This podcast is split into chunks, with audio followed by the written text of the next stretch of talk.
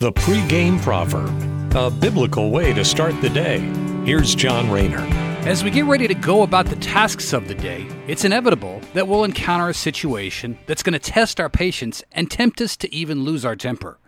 Here now is an important proverb to remember on guarding that temper. Proverbs chapter 19 verse 11, sensible people control their temper.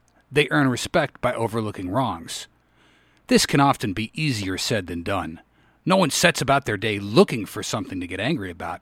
But over the course of the day, we're bound to be confronted with an event or events that will roust our rage.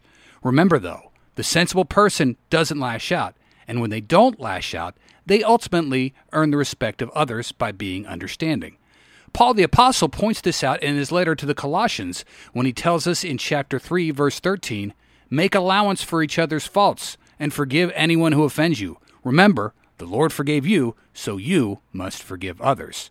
And on the subject of anger, Christ speaks on this when he tells us not to let grudges fester, because small situations can add up to an avalanche of angst. In his Sermon on the Mount, Jesus tells us, I say that anyone who is angry with their brother will be subject to judgment.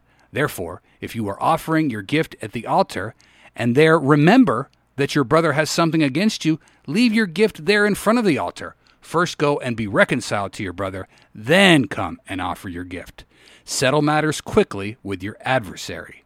So that's Jesus, in essence, saying that if there's a dispute, stop what you're doing and go and settle it at once. Don't let it build up. And if you need to be if you need to apologize to be reconciled, then so be it.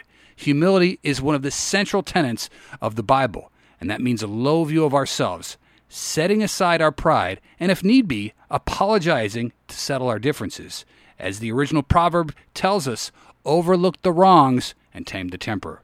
So good luck out there. Have a great day, and let's pl- pray to God for wisdom in these situations.